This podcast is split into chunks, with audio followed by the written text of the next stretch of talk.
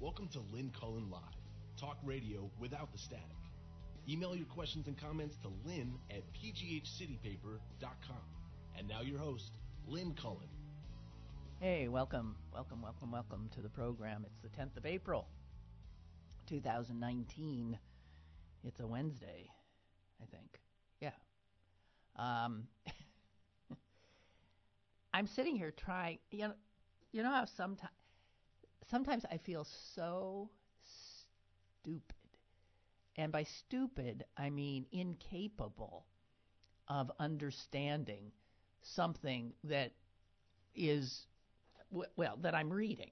You know, something that someone is trying to communicate to me and I'm really trying, I think, to understand it, and my head shuts off. And this often happens to me with things having to do with money or science. And this particular thing is science. And it's the fact that they finally have gotten their picture of a black hole.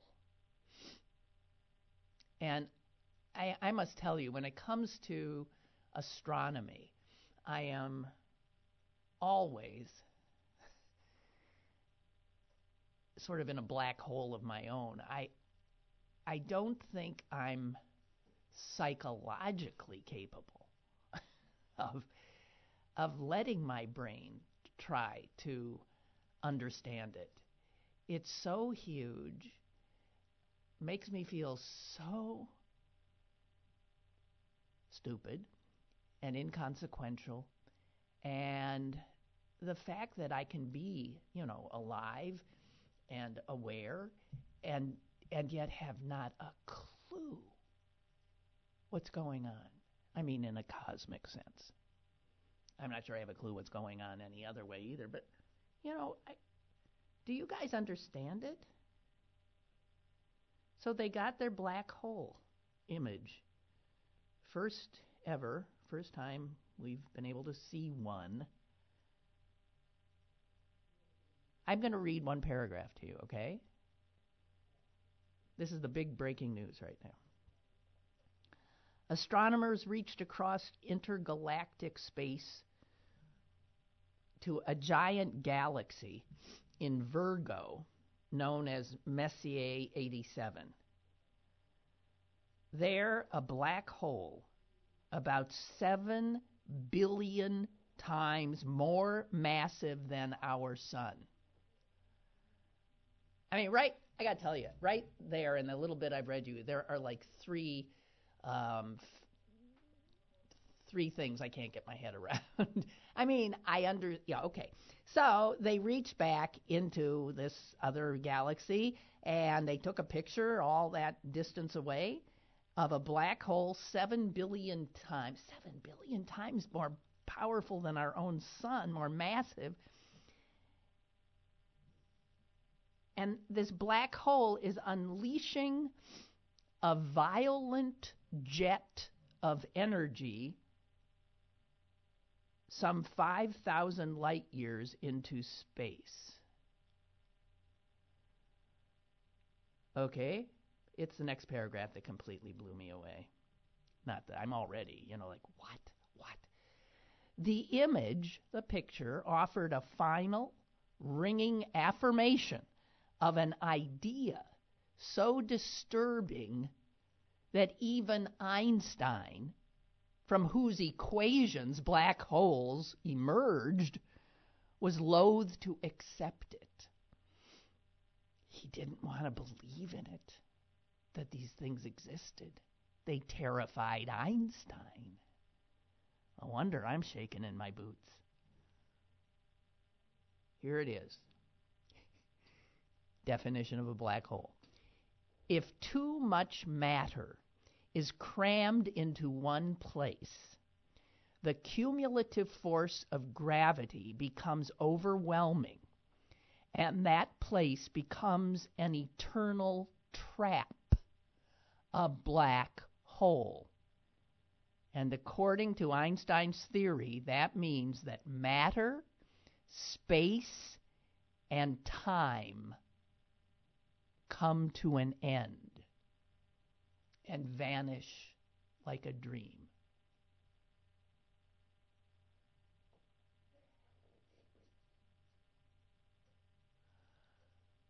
Okay. Okay. All right. So we now have a picture of a place where space and time and matter don't exist. Okay. I mean, the, the limits of my. Uh, this is where, you know, I think of, well, it doesn't matter. I mean, I. I I'm I'm totally uh, ama- amazed by people who do comprehend this stuff. My mother's one. She was always eating this kind of thing up. I'm sure she is today. All right, so there's that. On the cosmic level, on the more mundane level, Bob has uh, reminded us that today is the day the Penguins start their pursuit of bringing back the Stanley Cup. I can see where people choose to live in that mundane uh, world, the easily grasped one. Uh, He says, I know you're looking forward to ending your shows on Penguin Stanley Cup playoff game days by saying, Go Pens. I am? I'm so out of it now. I'm not even sure when there is a game. That's how out of it I am. But I'd be happy to say, Go Pens. I like the Pens very, very, very much. And this is about the time I start tuning in. Yeah. Because uh, the playoff season is a long enough season for me. Okay. Um, I'm just going to be all over the place today. I woke up and uh, turned to my dog and said, as I reached for this, I said, okay, now it's time for me to find what horrors happened while we slept. And the first thing I saw was Netanyahu. When I went to bed, I had hope. When I went to bed, it was a draw. And I I have to tell you, I just thought, dear God, please. I mean, I really did. Please, please. God. So, I mean, the vote shows you that the people of Israel, or at least the voters, are much like the United States. And all and uh, our side keeps losing. Half of Israel is like, "Oi, oi!" today. How could they do it? He's a crook. He's a wannabe autocrat. He's killing us. He's killing our. So anyway, I can't. I can't believe it. It's so depressing. So I don't want to talk about that. But it's so depressing.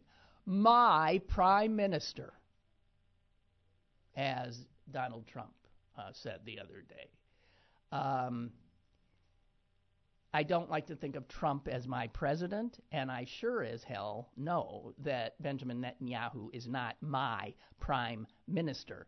If he were my prime minister, I'd have a vote. Right?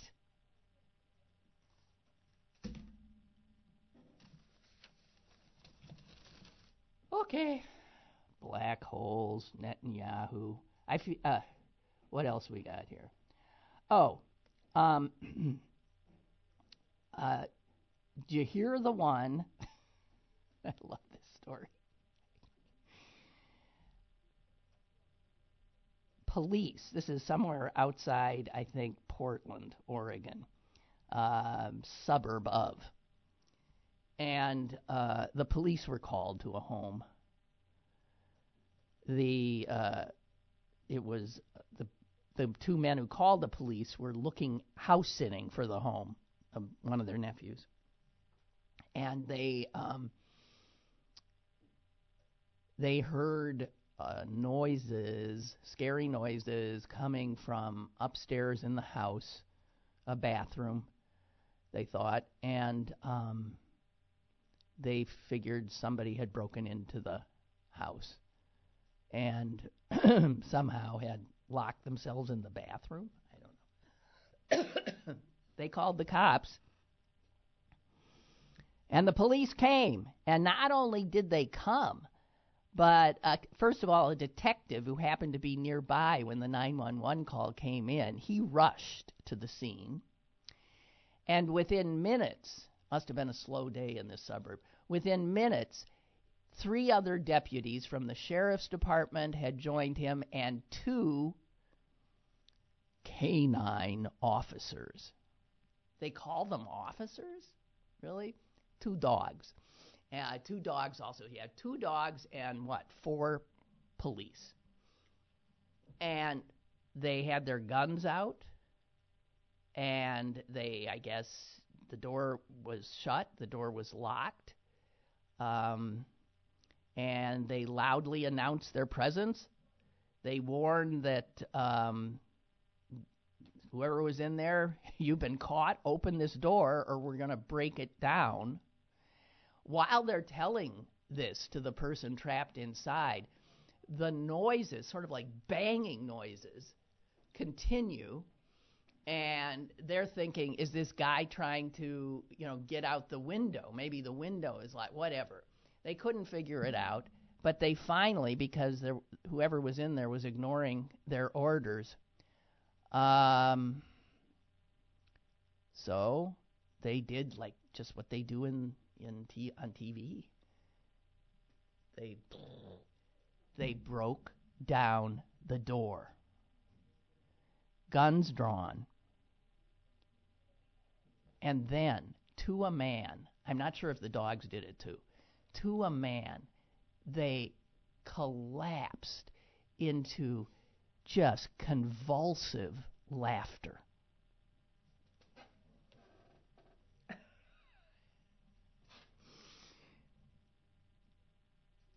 I will tell you uh, what the police report says. This is what the detective wrote. We breached the bathroom door and encountered a very thorough vacuuming job being done by a Roomba robotic, robotic vacuum cleaner.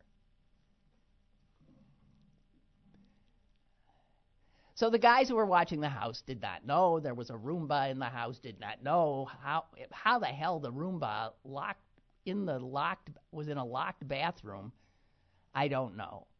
But there is something hysterically funny about all of this uh, four cops, two dogs, guns drawn, and it's a vacuum cleaner. Uh, the men who'd called 911 were hugely uh, uh, apologetic. Um, the sheriff's department continued thinking it was the greatest uh, story, uh, an event that had happened to them in a million years, and they actually put out a most wanted poster with uh, featuring a picture of a of a Roomba um, on it. So they've been having the cops have been having so much fun with this, and they say the guy should not have uh, felt embarrassed because they didn't know the vacuum was uh, for whatever reason going to do this thing, and you know. um, that's it. I, I like that story because it's silly. And then this is the kind of story you check the comments on, which I just did. And um, here you have one. Wow, too bad he couldn't make a clean getaway.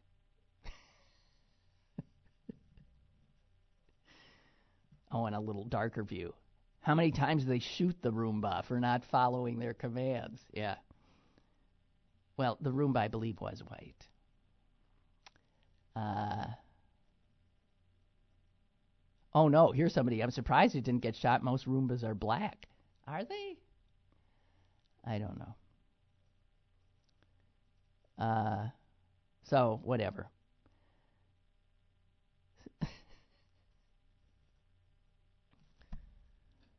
okay, I'm going to leave that. So there was that.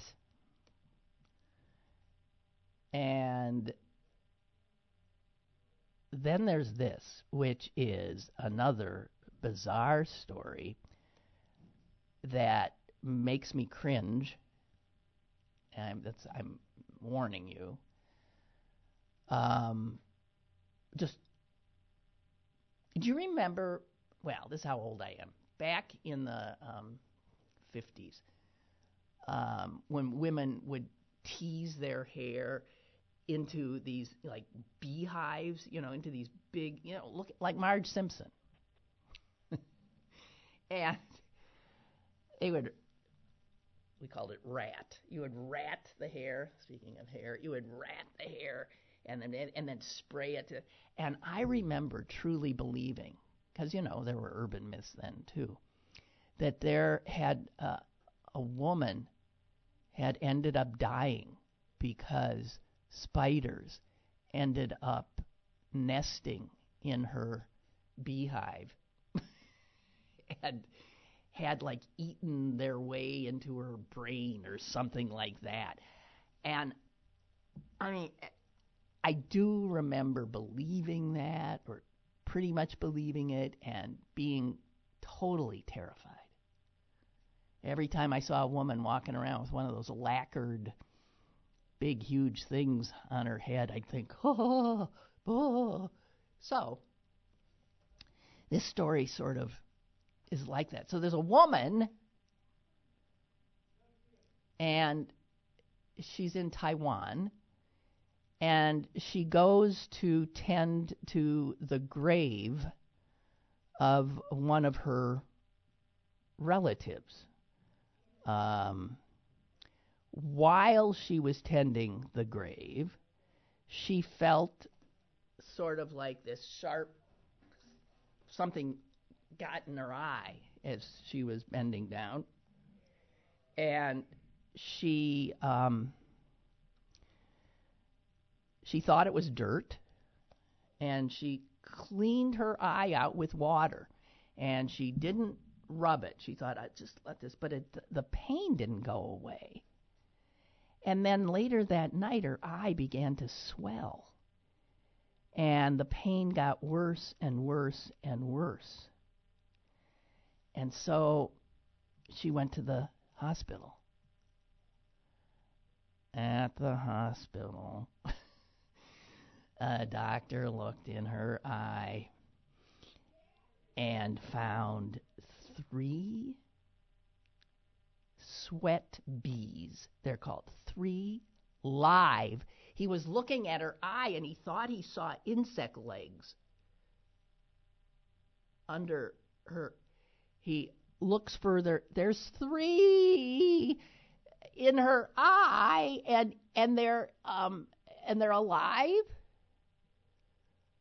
Uh, uh, anyway, everybody agrees no one has ever heard of bees infesting a person uh, like this, getting caught in part of a person's body and being alive.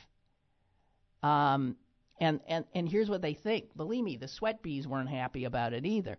Uh, they, they probably inadvertently somehow got stuck between her eyelid and her eye. Oh, that brings me to something I heard. Wait, I am going to di- uh, digress and divulge a thought that has flipped me out ever since I first heard this. And I keep meaning to say it to somebody. I haven't said it to anyone in my non broadcast life, but I'm about to finally say it. And I'm hoping people like don't start laughing at me like this is again me believing something that isn't true, but I think it must be true. Our eyes it freaks me out. When we close our eyes, close your eyes. Okay, the lid you cannot see. The lid is down. But our eyes never stop seeing. So when you close your eyes, that explains a whole lot of stuff. Because sometimes when you close your eyes, you see kind of stuff, right? I always thought that I close my eyes, my eyes are resting. They're not resting. They can't rest. Someone just pulled a screen on them. That's all. They just, uh, you know, they closed the drape. But the eye is still there. It's just looking at the backside of the drape. Somehow this has so freaked me out that our eyes never. I always. I, I mean, you know, people say, "Oh, I'm resting my eyes." No, you're not. I I guess. I don't know. This has freaked me out. Just telling you. So anyway, this woman, uh, they said the uh, the bees. By the way, sweat bees are pretty small, but they're bees, and they got stingers. Um, although their sting is not known to be particularly awful. Uh, and the doctors in this case really felt sorry for the bees. Um, here's the doctor. I'm sure the sweat bees got by the eye and, and then just ended up squished between the eye and eyelid. They were just in the wrong place at the wrong time. Now, here's the funny thing the doctor extracted one bee, and then he sees, oh my God, there's another bee, and the other bee, and he's very careful about it. So these bees survived this ordeal in the woman's eye, and she survived, and everybody's alive and well, and the bees now are being um, taken care of. They want to, you know, study them more. Well, if they were just a bunch of three hapless sweat bees in the wrong place at the wrong time, why not just set them free? What's there to study? You can go get sweat bees anywhere. Why get the ones that were stuck in her eye? Feel sorry for the poor bees. So anyway, wrong place, wrong time, but they ain't dead. Just saying. They say um, the, an entomologist said most unusual thing I've heard it's a freak occurrence. uh, well, anyway, I'm just glad, but uh, there is a picture which I cannot share with you, and it is of her eye with these three bees on it.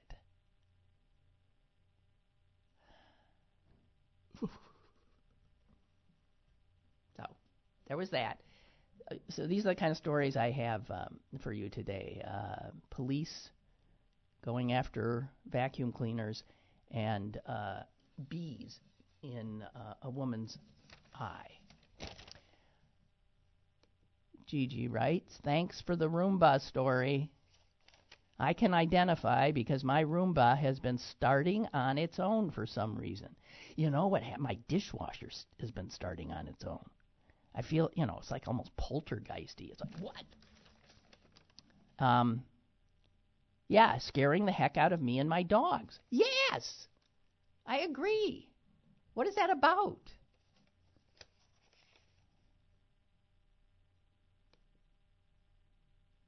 Uh, Lou says the Roomba story reminds her of a story I told about one of my neighbors in Point Breeze who who heard a loud crash upstairs on the second floor of his house and ran up there, and it was it was a wild turkey had cra- had come through the window or something and was desperately trying to get out of the um, of the guy's uh, bathroom. Speaking of that, did you see the cops chasing a turkey downtown the other day? Somehow there was a wild turkey downtown, and the cops were chasing it all over the place. and and I think not successfully. That turkey was making a real real fools out of them. I mean, it's hard to maintain one's dignity while, you know, being bested by um, a turkey in a on a downtown uh, at a downtown intersection. I mean, that's just that's not a place anybody wants to be. I don't think. Uh, I, I didn't note it. This happened over the weekend, and, and the obit was all over the place, so it's likely you guys already know it too. But I just want to pause to remember uh, Dan Robbins, who died at the age of 93 uh, in Ohio. Um, he was the guy who um, created the, those paint by number kits that were the, all the rage in the in the 50s. And I had I had one. I thought it was the neatest thing in the world. You could just I mean, I, and you know now th- there's a lot of people who have coloring books, same kind of sort of thing. There's something very um I don't know. It, for a lot of people, it's a good stress reducer.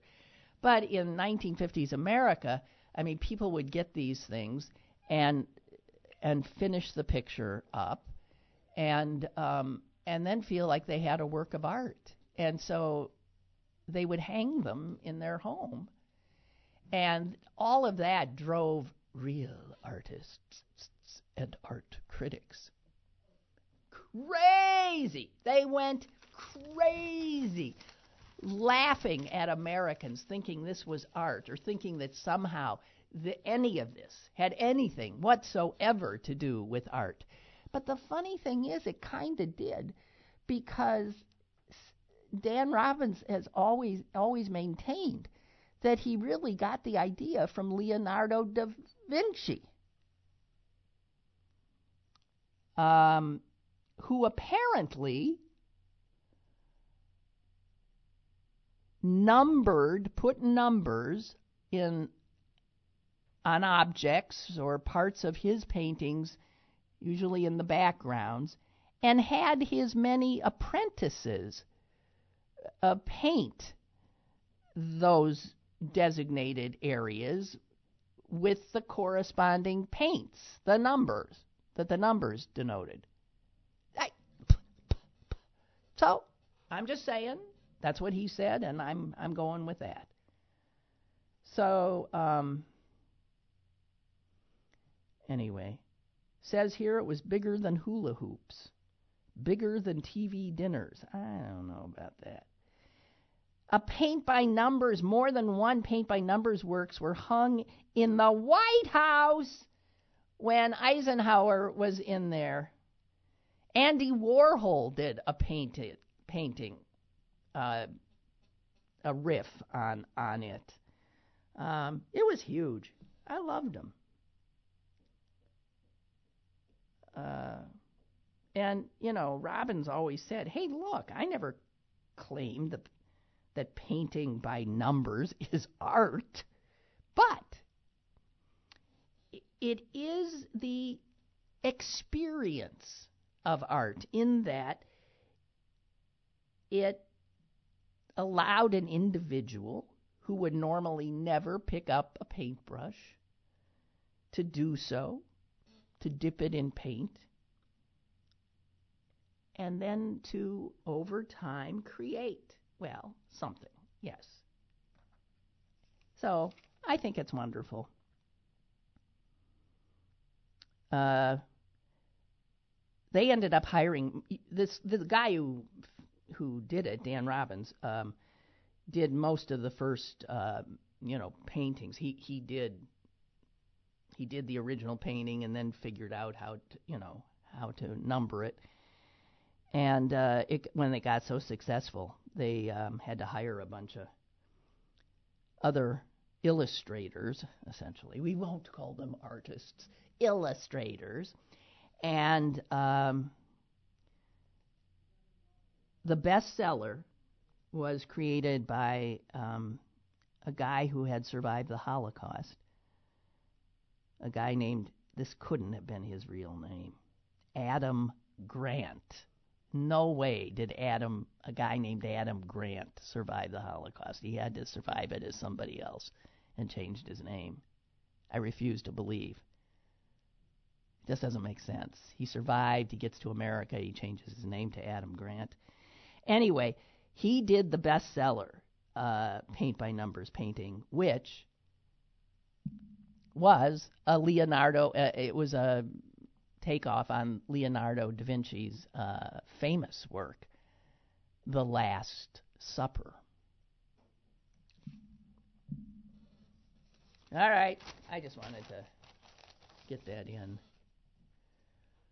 Uh, oh, caller. I'm sorry. God, I when you ended up and callers when you end up hanging there, it's not that I, I've usually been informed that there's a caller on the line, and then if I'm talking about something, I absolutely forget about it. I'm sorry. Caller.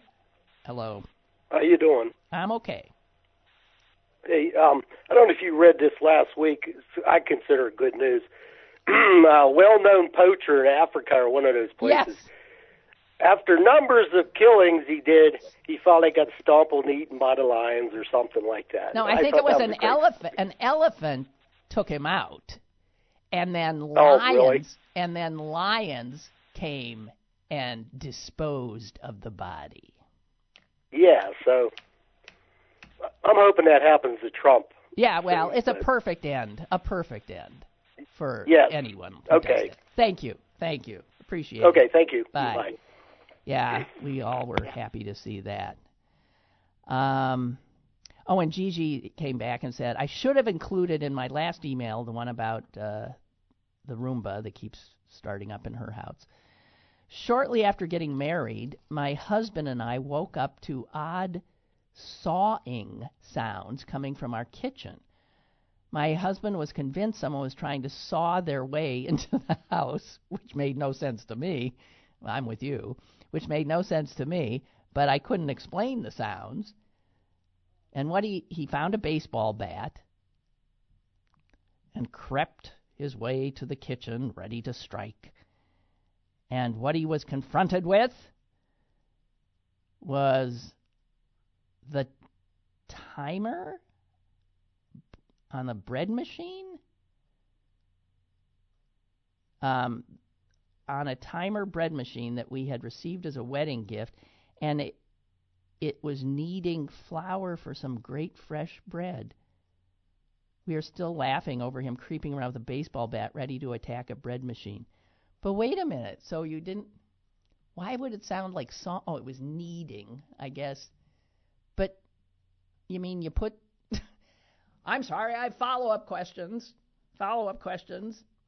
So before you went to bed, you put all the yeah the stuff you're supposed to put in the bread machine, and um, and then went to bed, and then it started up while you were sleeping. I don't know, but that's funny. Yeah, I bet he felt.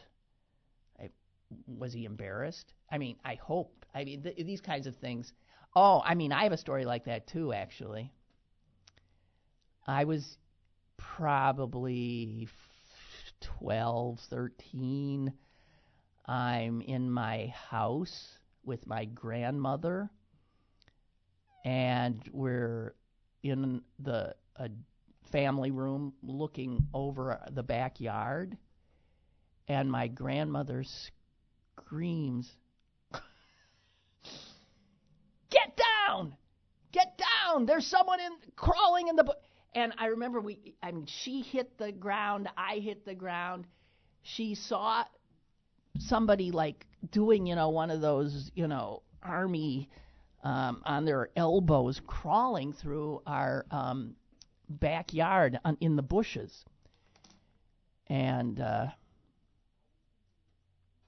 I'm going to blank on his name. I, I can't even remember. I think finally I looked up, peeked, and it was Wally somebody. I'm forgetting his name. Wally somebody. He was an idiot, nerdy kid in the neighborhood who was, you know, who knows? He was playing, uh, you know, soldier or something. Um, but uh, these things uh, do happen. And there was another one where my mother and father were awakened from their deep sleep, and my mother said to my father, "Norman, there's there's somebody in the yard. Can't you hear him? There's somebody in the yard. Call the police. And I think my dad got up. He's he wasn't exactly the you know grab a baseball bat type. I think he got up and peeked out the window and he said to my mother, "It is the police." so there were cops swarming all over our yard. We live, duh, and the house is still where my mom is. Um, uh, less than a mile just down the road from the, what is called the Green Bay Reformatory. It's actually a state prison. In fact, it was the state prison where, if you watch that, uh, that was it a Netflix uh, series, um, Making a Murder, or um, that that poor kid is still sitting in there. Anyway, it was somebody had escaped and uh, that's why. Yeah, Gigi says, yeah, they did all that before. And she says, do you remember the bread machines? No, because I've never even had an inclination to make bread. I, I, I do, yeah. I mean, I remember that there were machines and still are, but I mean, it was a thing, huh? You would put all the ingredients in the machine, set a timer, and then the machine would make the bread and you'd have fresh bread in the morning. But when the machine did the kneading, it it sounded like someone using a saw. Okay. That explains it all then, Gigi. I got it. Um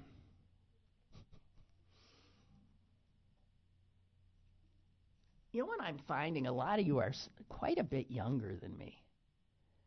Um, yesterday, I had the opportunity to uh, finally have a moment where I sat down and read um, a slim little volume that was uh, created by one of you and sent to me.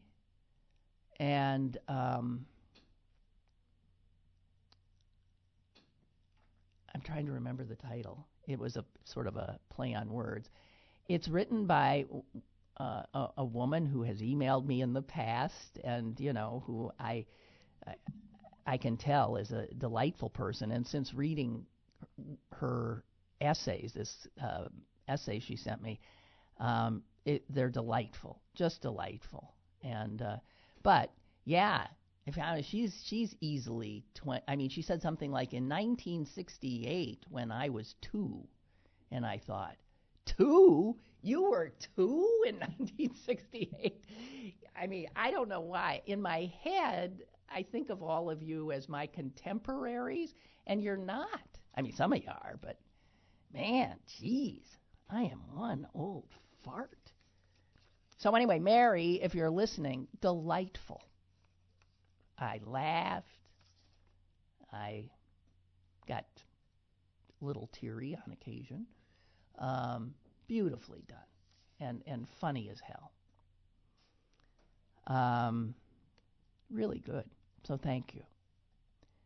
And Gigi writes again, last email, really, really. No, my husband was not embarrassed. We were too busy laughing hysterically. Well, it's like the cops in Portland.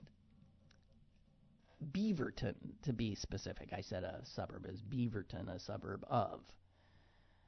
Um,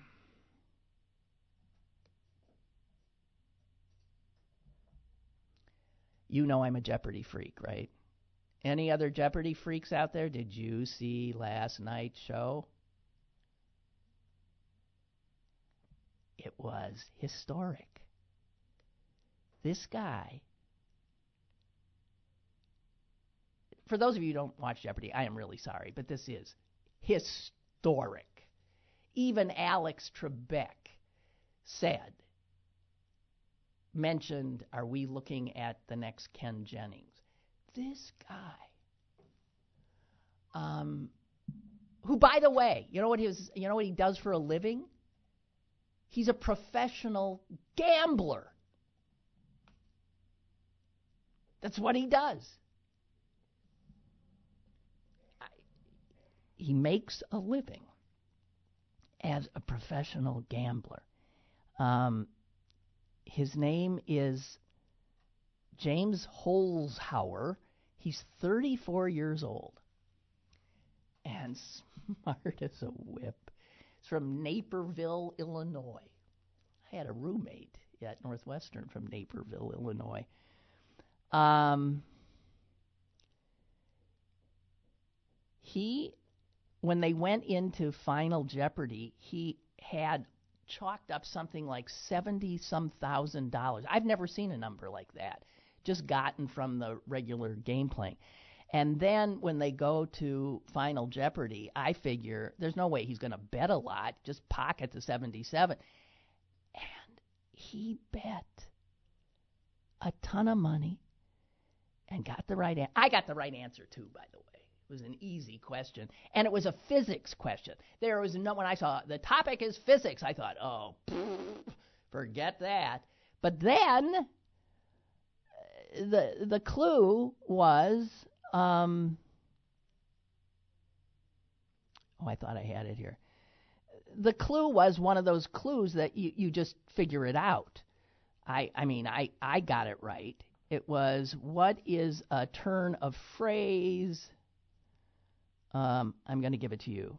Uh, what is a turn of phrase? Oh, the clue is ironically a metaphor meaning a huge step forward. But this two word process only occurs on a subatomic scale. That was the clue. Something, two words that mean a huge step forward, but it happens on a subatomic scale. And I thought, all I, I don't know from subatomic, but I do know what's a two word phrase for um, um, a huge step forward. And it would have to be a physics kind of a thing. Well, come on, you got it, right? Quantum leap. I didn't know the quantum leap actually happens on a subatomic scale, but he had bet $38,314, which is an odd thing to bet. And he got it and he ended the game with the highest by shattered, just shattered the record for the most any contestant in the history of this long running game um, had ever had. He ended with a total of $110,914 for a single game which added to his winnings from the last two wins or three, put him at close to a quarter of a million dollars, which is on he's on pace to like just blow every record away. Now, granted, you can, but here's the weird thing. So why would he bet a hundred ten thousand? I mean, why why did he bet these weird numbers? You know, people mostly would bet like I'll bet thirty thousand or I'll bet two thousand. And he's such a math. He does math so easily in his head. He bet on Final Jeopardy. What he bet, the 30 the weird number 38,314 was his bet. He did that so that I'm sure he didn't think for a minute he was going to lose. That if he had the correct answer and if he won, he would end up with that number 110,914. And here's the weird thing he wanted to arrive at that number, 110914, because that is the birth date of his daughter. November 9th, 2014. 110914. Hello. Wow. And um, so I'm just telling you, I and he's a. He says that when he bets, I, I, the, the reason he's able to make a living betting is he he's willing to take a big risk, but he also is confident about his understanding the numbers. Uh, okay, I'll give you some. Here are some of the answers he got. I got. No, I didn't get either of these. Okay. Here's one. See if you're as smart as he. In 1904, Oklahoma City policeman Joe Burnett killed Ed O'Kelly. Ed O'Kelly, who had killed Robert Ford, who had killed this outlaw. Hello? So he had to know in 1904, Oklahoma City, a cop killed Ed O'Kelly, who had killed Robert Ford, who had killed who? Now maybe he just takes a stab, you know, Oklahoma City, 1904, blah blah blah blah blah. That's how you, and you know, you don't always have to really know, but he got it right. Who is Jesse James? That was the right answer. And here's one I didn't know. Here's another one. In Andalusia, no, in Andalusia Arabic calligraphy, calligraphy represents this style named for medieval visitors from Africa. What? I mean, I, I, I said, well, he didn't even blink. What is Moorish? He said. Oh, God. So, anyway, uh, amazing.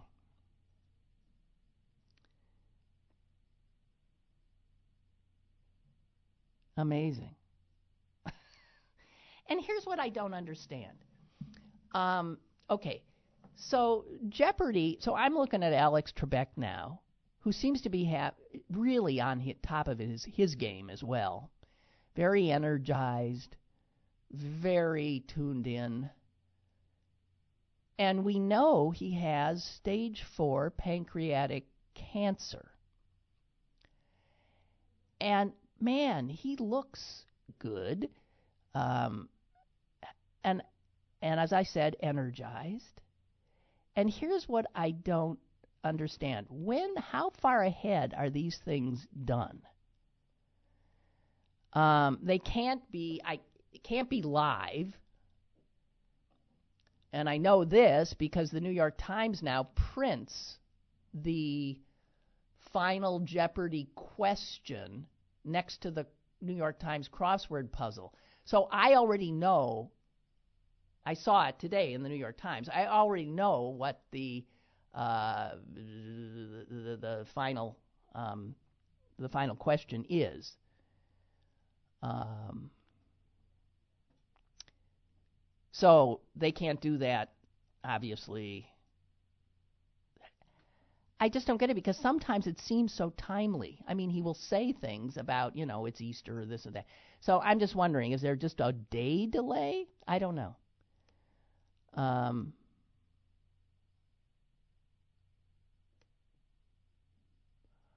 okay. Oh. I'm being told by my fellow Turner Classic movie buff that there's a whole category dedicated to Turner Classic Movies on Jeopardy this Thursday. That's tomorrow. okay. Thank you, Jonathan. Um, yeah. So anyway, I, it's just mind blowing. I know. I don't want to talk about anything important. I want to note a few things that the mayor of Pittsburgh yesterday signed into law uh, a number of bills that would, among other things, uh, prohibit assault weapons like AR 15s uh, in Pittsburgh. It would also ban uh, armor pissing, armor pissing, whatever, piercing, I believe, uh, armor piercing ammunition and high capacity magazines, and uh, also allows for the temporary seizure of guns from people who are uh, determined to be a danger. Um, uh, obviously, no sooner had the mayor signed these than the city was slapped with two uh, lawsuits. Um, one from a coalition of gun rights nuts and it called the the laws patently unenforceable, unconstitutional, and illegal. And then a second lawsuit, this one backed by the NRA, uh, said uh, this Pittsburgh has violated the rights of its citizens. I mean, the reality is, it is in defiance of Pennsylvania law because, at the behest of the NRA, the cowards and creeps in uh, Harrisburg uh, had long ago passed legislation prohibiting any municipality in the state from uh, passing its own gun regulation measures. So I don't know. This is heading who knows where. But you know, you got to keep on keeping on. I understand that Daryl Metcalfe, the most loathsome uh, state representative of all, um, has called for the impeachment of uh, the mayor of Pittsburgh, uh, Bill Peduto. Um, the funny thing about that is, if he were to be impeached, the president of city council would become the mayor. The president of city council is an openly gay man, Bruce Kraus, and if there's one thing Metcalfe hates more than anything else, it's gays. So here we have Metcalfe trying to knock off Peduto. So what? Did he think this through? So that Bruce Kraus, a gay guy, can be the mayor? God almighty. What else we got? Um, you know, I've been. Wait a minute, wait a minute, wait a minute, wait a minute. Listen to this. Speaking of despicable state legislators, um, a bill um, that has been uh, put into the hopper in the great state of Texas um, says that it would essentially criminalize um, abortion, criminalize it without exception. Uh, and it would allow for the conviction of any woman who has an abortion uh, she could be convicted of homicide, which in uh, Texas can carry the death penalty. So there is actually a bill now uh, in Texas that would. I mean, obviously, it is unconstitutional, but it's the brainchild of an idiot named Tinderholt, of course, a good Republican. Um, and uh, He's an Air Force veteran, and he's personally been married five times. I always like these, you know, these men who clearly cannot, uh, you know, don't aren't responsible about their own private lives, deciding to uh, get involved in the private lives of every woman on the planet. He must really love women. He's been married five times. And here's what he says We need this bill because we need to make women more personally responsible.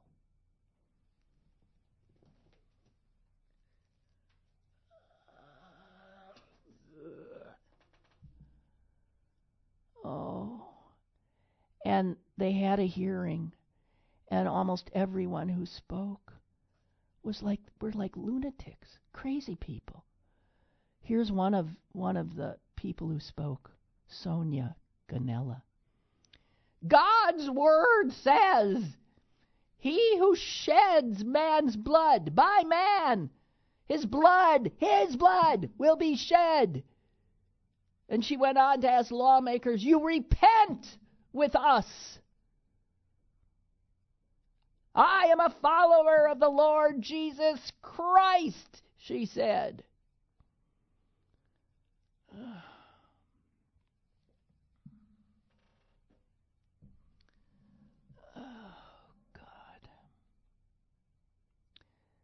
She probably just come from seeing Unplanned, the movie I told you about. Um, okay, I think I got all my stuff in here. Oh, I never heard of this unbelievable, awful human being, Candace Owen. This is a young black woman who is to the right of Adolf Hitler. I mean, did you see her? She was invited by Republicans to appear before a Judiciary Committee hearing yesterday that was looking at the rise of white nationalism.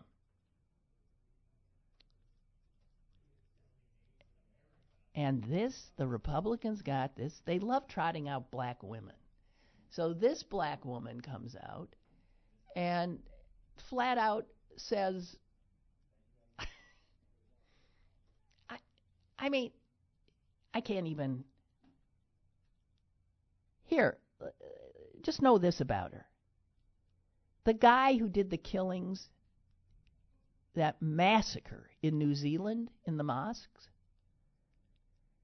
he referenced her.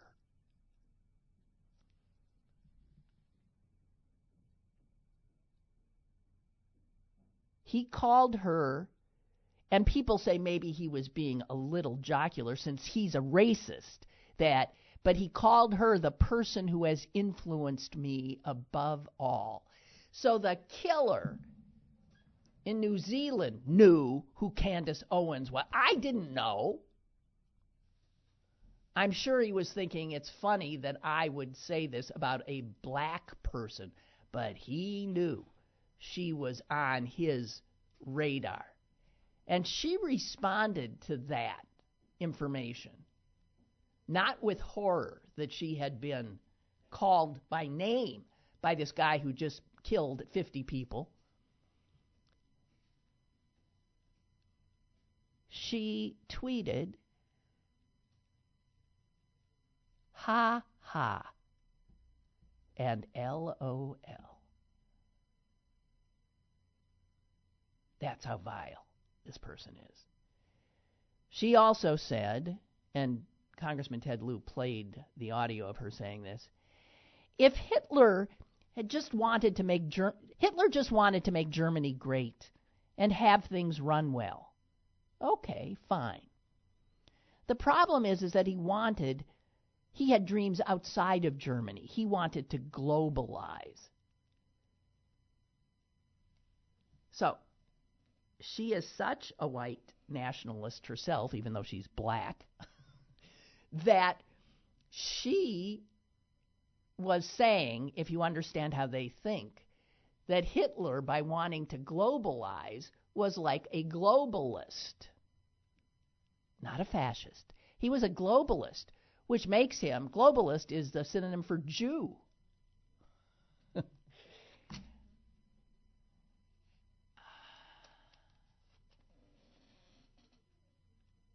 She's 29 years old. She has claimed that bombs that were sent to prominent Democrats by a Trump supporter had actually come from leftists. She had wondered whether something biochemically happens to women who do not marry or have children.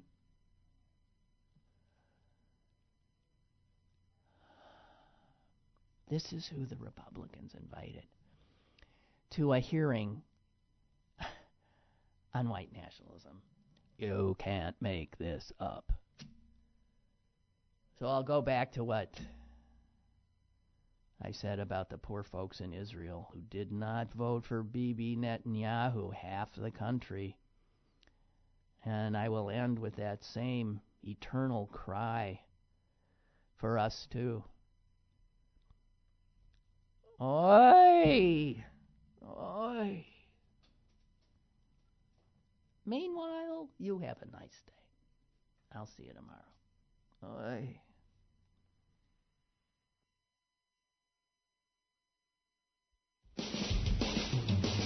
Lynn Cullen Live, Monday through Friday from 10 a.m. to 11 a.m. and archived at pghcitypaper.com.